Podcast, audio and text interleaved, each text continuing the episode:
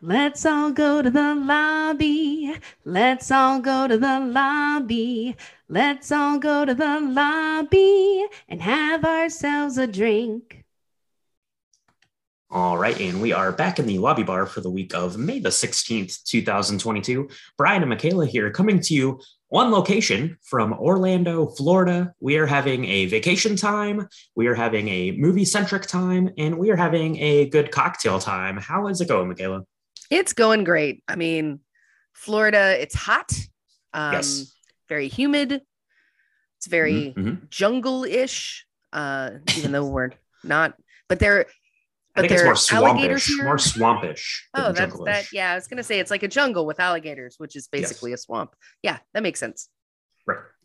Yes, that's right. That's right. We are in Orlando. We are uh, headed to Disney to do some Star Wars stuff later in the week. But yesterday we got to uh, head over to Universal Studios. We got to go to the Wizarding World. We got to go to Jurassic Park.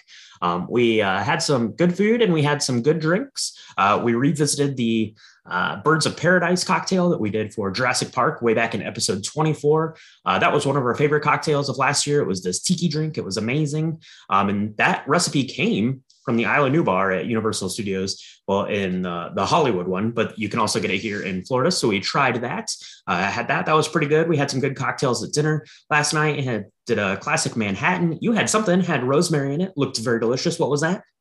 It was called a smoked rosemary sinker, I think is what it was called. And it basically had Wheatley gin, or sorry, Wheatley vodka. There was no no, no gin in it. Um, smoked salt, which I don't know how they smoke salt, but that Okay. sounded kind of neat, and some rosemary and some grapefruit in it. And so it was kind of like a paloma. Um, Mhm. but it didn't have the sweetness that the tequila gives you. Um, and I, it was beautiful. I took a picture of it. We'll post it. Um, and maybe, uh, and maybe the recipe as well. But it was, it was pretty good. Um, I don't know where the, in the world we would find smoked salt, so we have to, we're gonna have to figure that out if we're gonna recreate it. But it was tasty, and your, uh, your old fashions were pretty good looking. Yeah, that's right. Had some uh, had some old fashions, and then of course, you know, we were we were spending time in uh, Diagon Alley. We had a butter beer. You had a frozen butter beer, uh, which was delicious. Uh, it seemed like they were a little less sweet than when we were here a couple years back. Uh, and tried those, um, but we went into the Leaky Cauldron, and you could get uh, a couple of beers they had that were Harry Potter themed, and a cocktail. And that's what we're going to uh, tell everyone for the lobby bar. You should do this. Uh, this will be really banging in the fall, um, but you can go ahead and make it now if you want. And that was called Fire Whiskey. It's two ingredients, perfect for the lobby bar. Michaela, you had this one. Uh, tell everyone about it. It is uh, real easy to do. You're going to take two ounces of Fireball whiskey and you're going to pour that into a glass. And it's really good if the Fireball whiskey is already in your freezer. So it's nice and cold. It will not freeze because of the alcohol content. So do that. And uh, then you're going to add um, some cider uh, mhm. to your drink. Now, we were at the mercy of uh, Universal. So they gave us Strongbow cider, which is actually a really lovely cider. If you can Mhm. find it, uh, I recommend it. But you could do this with Magners, you could do this with Bulmers, um, you could do this with Angry Orchard if you really wanted a, a real strong appley taste. Mhm. It's just depending on how how sweet you want it. Pick pick a cider of your choice, and then you're just going to fill that up uh, to like a pint. Yep, that's And- right. And Then you're going to drink it, and it's going to be amazing. and then you're going to drink it. It's going to be amazing. Uh, you can even do it with just some like fresh pressed apple cider. It wouldn't even have to be like an alcoholic one. So like this fall, if you're uh, hitting up the cider mill or something like that, grab some cider, uh, throw some Fireball in it. It is a really good concoction, and it really is is good. You know, it got us in the Harry Potter mood, but it also gets us in the mood for the movie we're going to be covering this week, which is Firestarter. Um, it came out this weekend. How did people like it? How did people go to the movies to see it?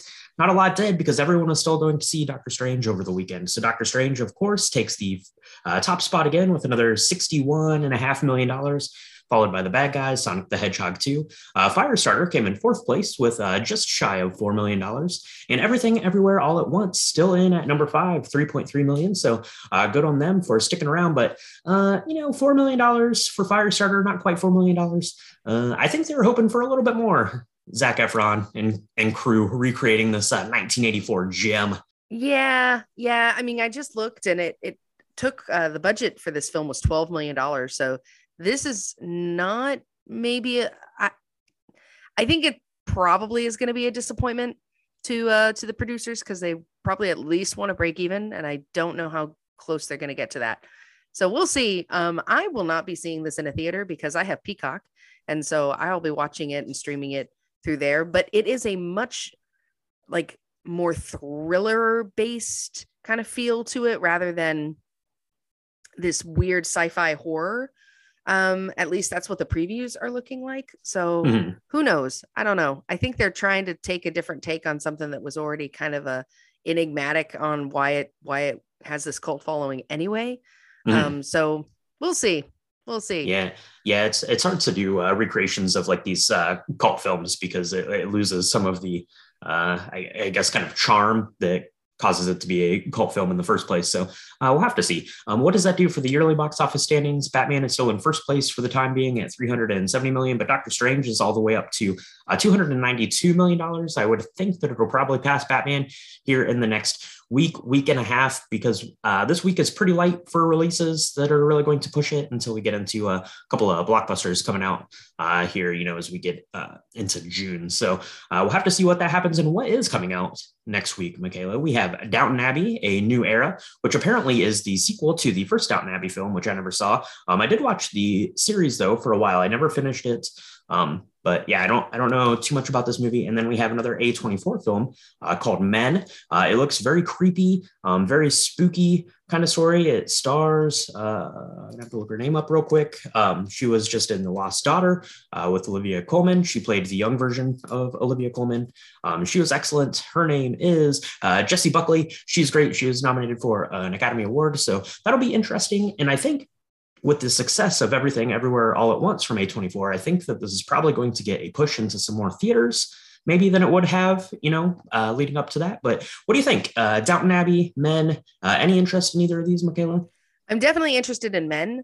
Um, I like Rory Kinnear as well, so I'm Mhm. very excited to see both of them. I didn't know Jessie Buckley very well until I saw her in The Lost Daughter, and she's amazing.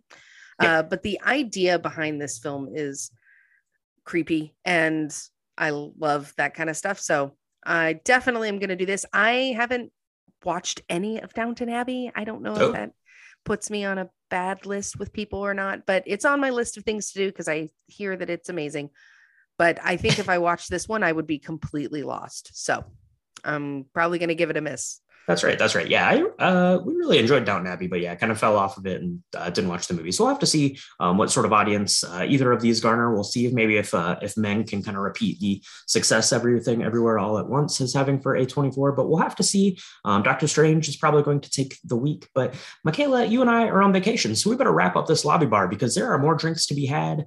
Um, probably Star Wars themed drinks for next week in the lobby bar. So uh, be on the lookout for that. And let us know out there if you are uh, going to see uh, Firestarter this week. Uh, stay tuned for uh, our coverage of the original Firestarter. Let us know if you're interested to see Men or Downton Abbey. Let us know all that stuff in the comments. But Michaela, we better head out because uh, our, our amusement park time is about to start. Yes, our amusement park time. And they don't allow alcohol. So I can't, I, I really don't feel good about smuggling any in. But when we get home, I have tons of fireball whiskey in the freezer ready to make more of these fire whiskeys. So all right, perfect. Well, take care, everyone, and we will talk to you next time in the lobby bar.